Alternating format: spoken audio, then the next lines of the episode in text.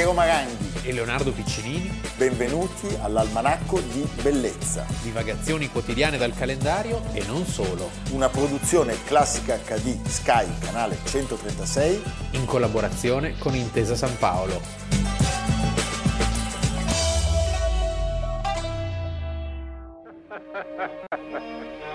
Parlare così bene e morire così giovane, mi rincresce davvero.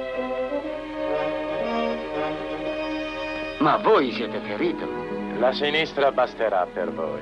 Avanti.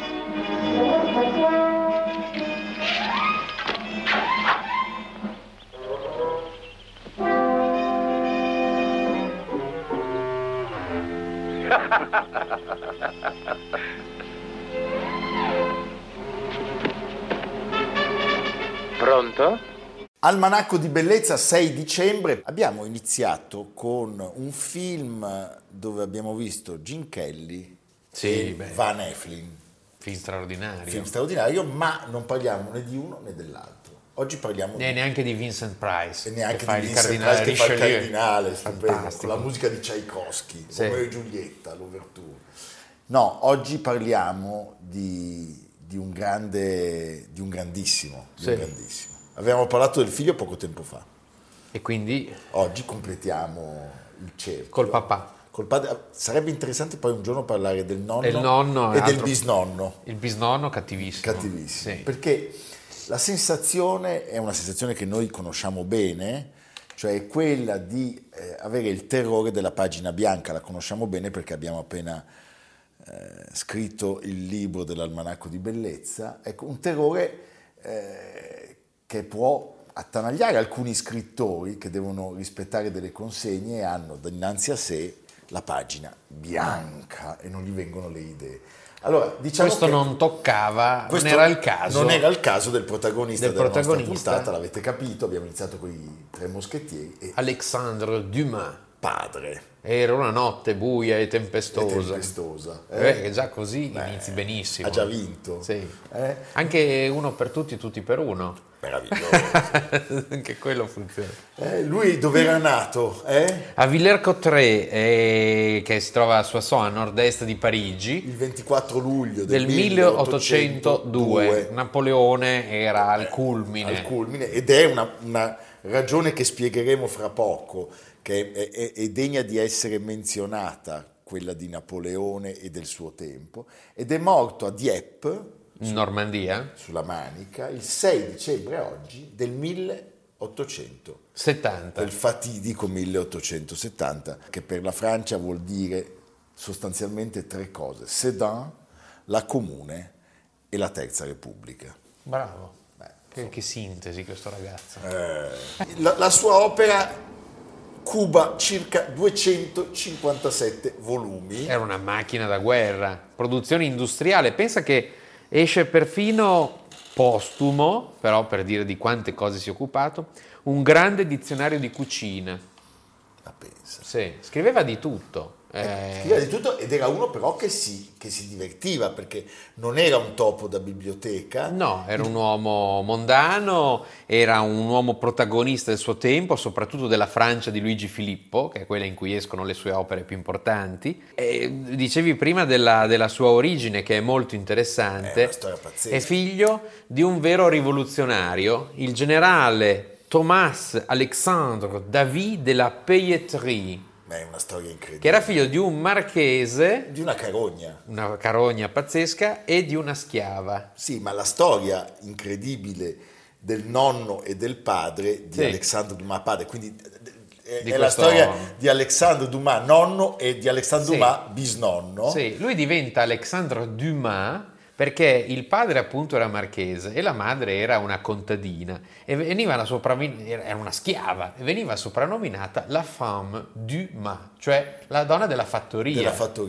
Cerchiamo di farvi comprendere. Se gli Alexandre Dumas sono 4, cioè il figlio, quello dell'Adamo Camélia, il padre, quello dei Tre moschettieri, quello di oggi, il nonno che è il generale eroe della rivoluzione, il bisnonno Carogna. Partiamo proprio dal bisnonno. Bisnonno era un marchese. Era un marchese. Il marchese David de la Pejeterie. Ed era partito per Santo Domingo. Sì. Aveva avuto lì 4 figli da una schiava del posto, Marie Sessette. E prima di tornare in Francia, questo Caino maledetto cosa fa? Prende i 4 figli e li vende come schiavi, conservando solo per uno di loro il diritto di riscatto. Dopo essere stato schiavo, quindi, questo Alexandre Dumas, che potremmo definire il secondo, si riscatta dopo essere stato schiavo, torna in Francia, diviene un valente generale e un giorno, durante la campagna d'Egitto, inventa il suo cognome, perché lui si chiamava della Pejeterie e porta il nome della mamma, che era una schiava, quindi la femme Dumas, la donna della fattoria, e litiga con Napoleone perché lo accusa di imperialismo, cioè era un vero rivoluzionario questo, come tanti che conosciamo, e muore poco dopo nel 1806, quando suo figlio, il protagonista della nostra puntata, aveva solo 3 anni e mezzo. Beh, solo questa storia meriterebbe un almanacco, Leonardo, possiamo dirlo.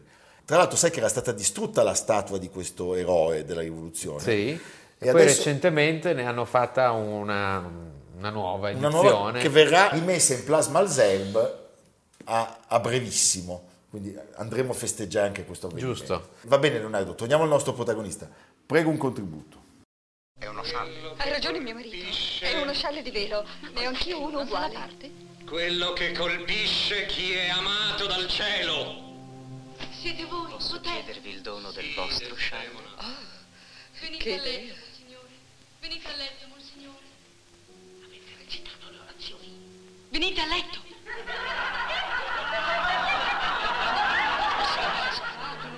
Avete recitato le vostre orazioni? Sì, signore.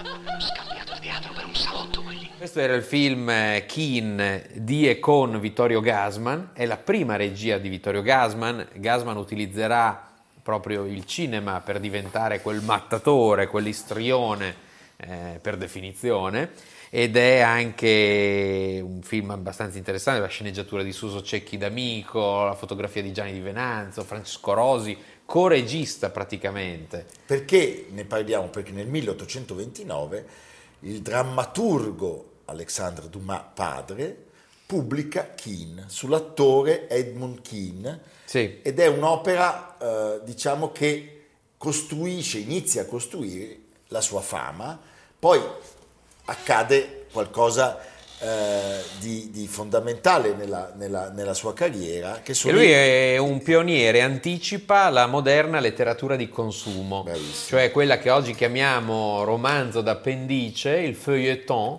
Una produzione di romanzi appuntate con i colpi di scena sospesi che tengono tutti attaccati, modello telefilm. Lo scoprirete nel prossimo o anche nei cartoni animati, nelle serie dei robot. In tutto, sostanzialmente. Diciamo sostanzialmente che Alexandre Dumas, padre, non è in assoluto uno scrittore grandissimo, cioè ci sono scrittori molto più importanti di lui, ma la sua capacità è di utilizzare questa inesauribile fantasia per creare un clima di suspense, di atmosfere avvincenti che affascinano il pubblico e che tuttora sono vive, perché chi legge un romanzo di Dumas, ho preso il Conte di Monte Cristo, è il suo capolavoro. Sì, è un'opera che ti avvince, che ti appassiona. Certo. E iniziano questi anni, l'hai detto bene, sotto Luigi Filippo, nel giro di pochi anni. Re dei francesi, i 3 moschettieri, Atos, Portos e Aramis, anche se in realtà il protagonista poi è il quarto, D'Artagnan. Un successo pazzesco che vede subito la pubblicazione del seguito. Il primo è 20 anni dopo, e poi Il Visconte di Bragelonne, e poi nel 1945 la Reine Margot, che racconta la notte terribile di San Bartolomeo, quella dove gli ugonotti vengono trucidati, sgominati, e poi tutto quello che succederà fino alla guerra dei treni. Poi altri titoli, Il Cagliostro del 1848, La collana della regina 1850, quindi è una è una serie di opere di straordinario successo. Lui era molto abile a percepire i gusti del pubblico, certo. Quindi sapeva andare incontro alle mode, alle manie, alle passioni, certo, dei lettori, e che erano migliaia e migliaia già all'epoca. E poi il suo segreto: aveva un'equipe. Ecco, qui arriviamo. Potremmo dire che dopo la pubblicazione del suo capolavoro Il Conte di Monte Cristo è giusto anche spiegare come funzionavano le cose nel gruppo di lavoro. Cioè lui aveva un gruppo di scriba, una bottega rinascimentale che però, come dire, a un certo punto crea non pochi problemi, perché qualcuno dice: però tutta sta fama e noi nulla, sì, no, c'è uno di loro piuttosto bravo che si chiama Auguste Maquet che a un certo punto dice: beh, vorrei anch'io condividere, diciamo, le fortune del mio coautore, e quindi parte una causa, ma che vince. Ottiene il 25% dei diritti d'autore, parliamo di tanti soldi, anche se su 18 romanzi, pensate, anche se la proprietà il tribunale stabilisce che sia soltanto di Dumas. Ah, ecco. Lui c'ha le royalties ma non la proprietà. Anche gli eredi di Maquet? No, credo di no. Li avremmo già individuati per cercare di dividere il balloppo. Abbiamo un contributo. Sto morendo. Deve vivere. Da oggi scaverò solo io. Edmond, devi assolutamente finire quella galleria ed evadere e trovare il tesoro. Tesoro? Che cos'è? Una mappa dell'isola di Monte Cristo. Beh, è incredibile. Fra il 1844 e il 1846 escono dei libri che ancora oggi hanno una fortuna, una celebrità assoluta. Pensa alle riduzioni cinematografiche. Il Conte di Monte Cristo, c'è questo famosissimo che abbiamo visto, una super produzione, un film un po' fiacco, nonostante questi due grandi attori, Trevor Howard e Richard Chamberlain. Trevor Howard è il Caino terribile. Sì. E sono storie che appassionano, hanno appassionato generazioni e generazioni, sia di lettori che di spettatori. Assolutamente. Ecco, possiamo anche citare il legame straordinario, fortissimo, fra Dumas padre e l'Italia. Lui ebbe una vita di eccessi, di debiti, di donne, ed era un grandissimo ammiratore, questa è una storia bellissima, dell'eroe dei due mondi, di Giuseppe Garibaldi, ma era talmente ammirato che partecipa, raggiunge in Sicilia i 1000 e poi da lì risale la penisola insieme a Garibaldi fino ad avere un ruolo molto importante a Napoli. Sì, perché gli viene dato da Garibaldi il compito: tu che sei un uomo di cultura, devi sovraintendere a Pompei. Beh, ma è una cosa fantastica, Sì, assiste alla battaglia di Calatafimi e racconta anche qui a puntate le gesta del nostro splendido Giuseppe nazionale. Quindi era un uomo pronto a tutto. Pronto a tutto, davvero è un personaggio che ci piace molto. E poi questa storia, lo sappiamo, l'abbiamo raccontato non molto tempo fa. Ma Garibaldi gli avrà detto tutti per uno, uno per tutti? Secondo me sì, perché a Garibaldi sarebbe piaciuta quella cosa. Gliel'ha detto. Beh, una vita straordinaria di un signore che aveva la pelle scura. Sì, è vero. Nelle foto lo percepisci, sì. Nelle foto, nei ritratti. Cioè il capello bianco e la pelle scura. Sì. Siamo un po' pazzo, dai. Siamo un po' matto, sì, però è molto simpatico. Sì, molto. Diciamo che poi la vicenda familiare proseguirà con Alexandre Dumas figlio, ma è un'altra storia e l'abbiamo appena raccontata. A fra poco.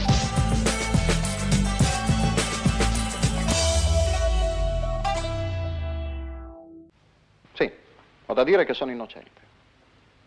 In tutta la mia vita non ho mai rubato, non ho mai ammazzato. Non ho mai versato sangue umano, io. Ho combattuto per eliminare il delitto, primo fra tutti. Lo sfruttamento dell'uomo, da parte dell'uomo. E se c'è una ragione per la quale sono qui è questa e nessun'altra. Una frase, signor Gassman, mi torna sempre alla mente.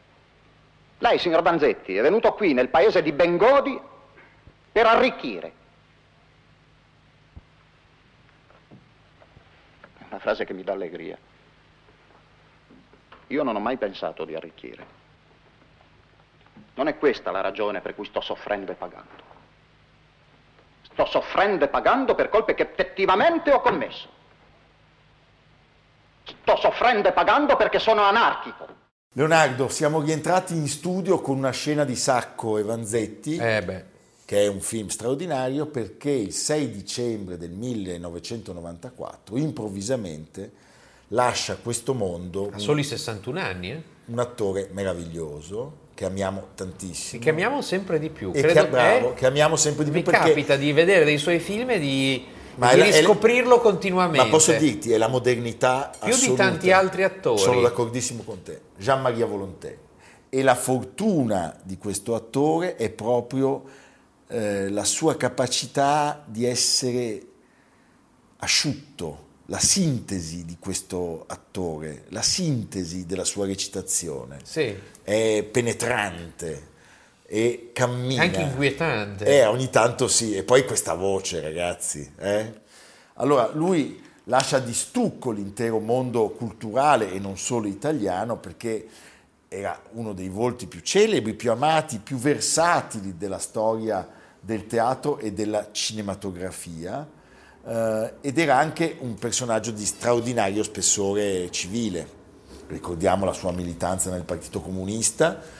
Fu anche consigliere regionale per la regione Lazio per un breve periodo. La morte lo coglie mentre sta girando il film Lo sguardo di Ulisse col maestro Angelopoulos. Sì. Poi viene sostituito da Harvey Keitel e rimaniamo senza uno dei grandi attori italiani, a mio modo di vedere non sufficientemente celebrato. E forse proprio per quello anche ci colpisce così tanto, e dici, ma com'è possibile? Io penso Uomini contro, no? E poi ci sono questi registi che per cui è l'attore feticcio, sì, cioè Elio Petri. E Petri, Rosi e Petri in assoluto. D'altra parte era uno che si preparava anche in un modo estremamente meticoloso. Pensa che Indagine su un cittadino al di sopra di ogni sospetto, che è film premio Oscar proprio 50 anni fa, 1971, come miglior film straniero, e lui interpreta questo personaggio disgustoso, può dire.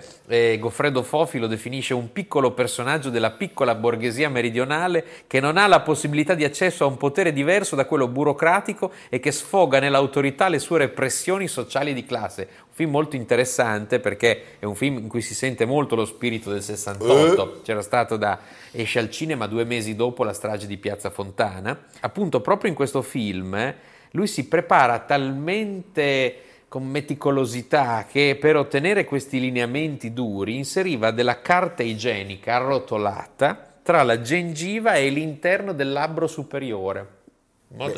Fa venire in mente un altro, Marlon Brando nel Padrino, certo. Che fa anche quella scena stupenda. Anche quello, cosa c'è di più bello? Raccontiamo un po' della vita di quest'uomo stupendo. È il cuore che lo abbandona, lui muore per un attacco cardiaco. Allora, la recitazione per lui è qualcosa di più di una vocazione, era sostanzialmente un imperativo insindacabile. Era il figlio irrequieto di una famiglia borghese milanese, stavano bene, ma lui decide di allontanarsi dal focolaio familiare quando vede il padre finire in carcere per aver partecipato alle cosiddette brigate nere durante l'occupazione tedesca. Lascia la scuola e trascorre un anno in Francia, dove si vive di espedienti. Si consuma, con degli espedienti, inizia a partecipare a una tournée di una compagnia di giro, facendo tutti i mestieri possibili e immaginabili. Poi a un certo punto decide che è venuto il momento di studiare e va dove? A Roma, alla scuola per antonomasia, cioè l'Accademia d'Arte Drammatica. E inizia una vita di, come dire, entusiasmo estenti, ci sono dei colleghi che ricordano di averlo trovato più volte la mattina in una macchina trovata aperta per passare la notte e di avergli offerto anche la colazione. Penso. Ma tutti subito devono inchinarsi al talento di questo, al magnetismo di questo giovane ragazzo, cioè lui non passa inosservato e inizia a lavorare per gli sceneggiati della televisione. Sì, io voglio ricordare due sceneggiati, in particolare di Silverio Blasi, nel 64 e nel 67 interpreta Michelangelo e Caravaggio. Beh, penso che Rai che era così. Fantastico, eh? I due Michelangeli. Sì, esattamente. Nel 59, questo lo diciamo in omaggio anche al nostro, alla nostra numero uno, la moneta numero uno di Paperon de Paperoni, cioè all'onorevole Pierluigi Bersani. Ah, sì. Lui recita ne L'idiota di Dostoevsky, perché tu non parli mai di Dostoevsky. Ma lo faremo presto. È colpa tua, c'è un colpa sua che non parla mai di Dostoevsky. 6 episodi, sei episodi ad opera di Albertazzi che recita a sua volta. Prego la regia. Che Rai, ragazzi. Tu non sai di che cosa è capace. Senti, Parfait, ma allora perché la sposi? E come farai dopo? Questo è il 5° giorno che non vado da lei. Ho sempre paura che mi cacci via. Razza di fidanzato, eh? A volte si mette muta. Non parla nemmeno se la frusti. Questo è terribile. Non posso sopportarlo. Allora me ne sto qui. E quando non ne posso più, vado a gironzolare come un ladro ai pressi di casa sua. Giorni fa restai a farle la guardia dietro una cantonata fino all'alba. Non sono mai riuscito a sorprenderla con nessuno. Un giorno, a Mosca, andai a trovarla e le dissi: tu hai promesso di sposarmi, Nastasia Filippona. Stai per entrare in una famiglia onesta. Ma lo sai quello che sei? Lo sai quello che sei? Pensa, questa serie inchiodò 16 milioni... Non parlare mai di Dostoevsky, mi raccomando. Questa serie inchiodò 16 milioni di telespettatori davanti allo schermo. Eh? Che opera era? Idiota. Di? Dostoevsky. Ecco. Ah. E poi ci sono anche le sue prime, diciamo, azioni impegnate. Per esempio cerca di mettere in scena uno spettacolo che denuncia il rapporto tra la Chiesa, la Santa Sede e il regime nazista, e tutto questo viene... Sono tutti film impegnati, eh? Dopo arriva Solo impegno, questa serie viene bloccata dalla polizia. Vedi. E poi, appunto, come ha detto Leonardo, incominciano ad arrivare i grandissimi successi. Prego la regia. Da oggi assumo la direzione dell'ufficio politico. Voi saprete tutti che io fino a ieri mi sono occupato di assassini, e con un certo successo. Non è senza significato che abbiano destinato proprio me, in questo momento, alla direzione dell'ufficio politico. Ciò è stato deciso poiché, tra i reati comuni e i reati politici, sempre più si assottigliano le distinzioni, che tendono addirittura a scomparire. Questo scrivetevelo bene nella memoria. Sotto ogni criminale può nascondersi un sovversivo, sotto ogni sovversivo può nascondersi un criminale. Abbiamo detto di Elio Petri, mi piace ricordare che da poco si può vedere tra gli altri film su Rai Play, quindi gratuitamente, A ciascuno il suo, che è 1967 di Elio Petri, alcuni lo considerano il suo miglior film, un film di impegno sociale, dal romanzo di Sciascia, è uno dei primi film italiani sulla mafia ed è la prima volta che Sciascia, di cui tra l'altro quest'anno sono i 100 anni della nascita, Sciascia viene portato al cinema, meraviglioso lui, meraviglioso bellissimo. Gabriele Ferzetti che è Luciferino, bellissimo. No?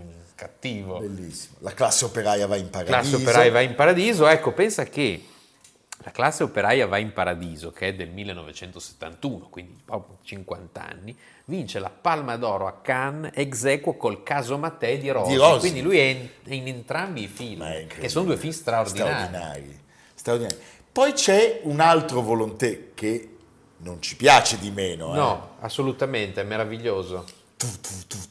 Sì. Lo possiamo vedere? È Sergio Leone, eh? Il furbacchione chiama il nostro falegname, ma un giorno il destino lo fa passare per il passo. Lo fa entrare in quella banca e che ti vede? Uno dei suoi mobili che aveva fabbricato qualche tempo prima. E da quel giorno non riesce più a lavorare perché nel suo cervelletto c'è una sola idea che gira.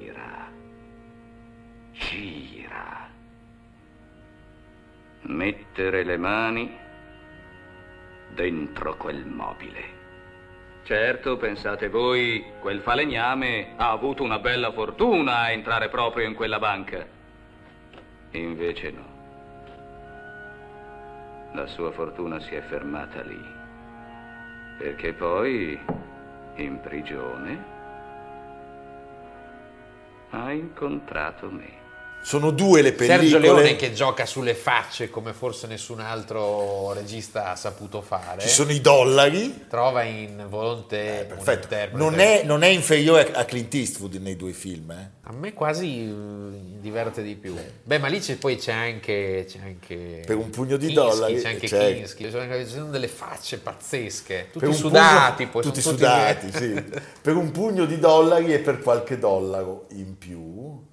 E poi di enorme successo. Beh, certo, poi l'abbiamo raccontato non molto tempo fa per parlare di Joe Adonis, Lucky Luciano, lui interpreta Lucky Luciano, il viscido direttore di Sbatti il mostro in prima pagina, bell'occhio, e tantissimi altri ruoli. Cioè lui era uno che poteva portare veramente ad esagerare i caratteri dei suoi personaggi senza mai diventare macchiettistico. È un attore straordinario, ha un volto bellissimo, una voce strepitosa. L'unico peccato è che è morto troppo presto, è mancato Gian Maria Volontè. C'è anche la fortuna del nome, perché funziona, è molto cinematografico e soprattutto bello anche come iniziali. Sì. GMV. Non BMV, GMV ci piace di più. Sì. Va bene, ed è un uomo che ha saputo condurre nella vita e sul set le sue battaglie. Quindi davvero chapeau. Un ultimo contributo. Grazie di essere venuto. Senti, noi qui non abbiamo nulla dove farti accomodare, non so, ci sediamo, non so. Sì, sediamo. No, sediamoci, ma non c'è nulla qui, bisognerebbe che tu mi rispondessi come c'è scritto sul copione, dato che c'era scritto un copione. Ah sì? Sì? Non hai studiato, non sapevi. No? Ah sì. Non ce l'hai neanche, io ce l'ho qui. Ah ce l'hai? Sì, scusa. Io ti dicevo, accomodati un attimo e tu mi rispondevi. Diamoci del tu. No, diamoci del tu, il titolo è prima, vedi qui all'inizio. Ecco, è qui, hai ragione. Allora, una cosa che ci ha fatto molto piacere è stata la simpatia dimostrata da tanti attori e dopo. Volontè. Ah, Volontè, ma lì c'è una magnifica scala, ci sediamo lì, stiamo in mezzo ai ragazzi, cosa vuoi? Sei tu che devi dire questo. No, Volontè, 2 punti. Ma lì c'è una magnifica scala, sei tu che devi dire Volontè, sei tu, no? Sei tu. Sì, hai ragione, scusa. Allora, andiamo avanti. Vanno a sedere sulla scala. Leonardo, ricordiamolo, tutte le puntate sono sempre disponibili in podcast. Sempre. Spotify, Apple Podcast, Google Podcast. Parliamo di Intesa San Paolo On Air. Dovete cercare Almanacco di Bellezza. Oppure www.gruppointesasanpaolo.com cercando Almanacco di Bellezza. Oppure librerie italiane comprando Almanacco di Bellezza. Qui ci arrivano anche le royalties. Tanta roba. Dei fagioli. Sì, le cotiche. Le cotiche. Va bene, a me le cotiche piacciono. Senti Leonardo, e tu dove ci mandi? Oggi che giorno è? Oggi è il 6 dicembre, che è il giorno San Nicola. Andiamo a Bari. Andiamo a Bari? A Bari, ma non solo a Bari. Mi chiamo Nicola e vengo da Mola in provincia di Bari. Ecco perché San Nicola tutti lo colleghiamo a Bari e anche al suo diretto discendente, per cui il giorno di San Nicola di Bari. No, cioè, il giorno di San Nicola in molti paesi anche del nord i regali vengono portati perché Babbo Natale, Santa Claus è il derivato di San Nicola, perché il mito e anche i simboli di San Nicola, lui diede 3 borse d'oro a 3 fanciulle alle quali mancava la dote ed erano condannate a una vita di stenti, forse alla prostituzione, e queste 3 borse d'oro le consegna senza farsi notare, scivolano dalle finestre. Dalla finestra. Allora io volevo fare un appello, scusa, al camino è un attimo, e quindi Babbo Natale. Che viene inventato negli Stati Uniti. Sì, e poi tutto, è il mondo nordico però che ce lo... Io vorrei fare un appello quindi a San Nicola che se vuole lasciare il sacco d'oro, anche 1 in 2, lo fa scivolare. Noi viviamo in tenda adesso, sì, passa in sottoimpressione. Canadese ampia. Abbiamo una canadese. Qui fuori sul marciapiede. Piazzale Aquileia c'è una canadese, ci siamo noi due. Siamo a un passo da San Vittore. Siamo attaccati a San Vittore, un pasto non ce lo negheranno, almeno lì, però se San Nicola volesse passare... O anche gli abitanti di Bari. O anche gli abitanti di Bari, con le orecchiette. Va bene, sono d'accordo. San Nicola, Bari e tutti i San Nicola del mondo. A Milano c'è la chiesa di San Nicola? No. Va bene. Mandateci i sacchetti. Viva San Nicola. Viva i sacchetti. A domani. A domani. Almanacco di bellezza a cura di Piero Maranghi e Leonardo Piccini. Con Lucia Simioni, Samantha Chiodini, Silvia Corbetta, Jacopo Ghilardotti, Paolo Faroni, Stefano Puppini. Realizzato da Amerigo Daveri, Domenico Catano, Luigi Consolandi, Simone Manganello, Valentino Puppini. Una produzione Classica HD, Sky, canale 136, in collaborazione con Intesa San Paolo.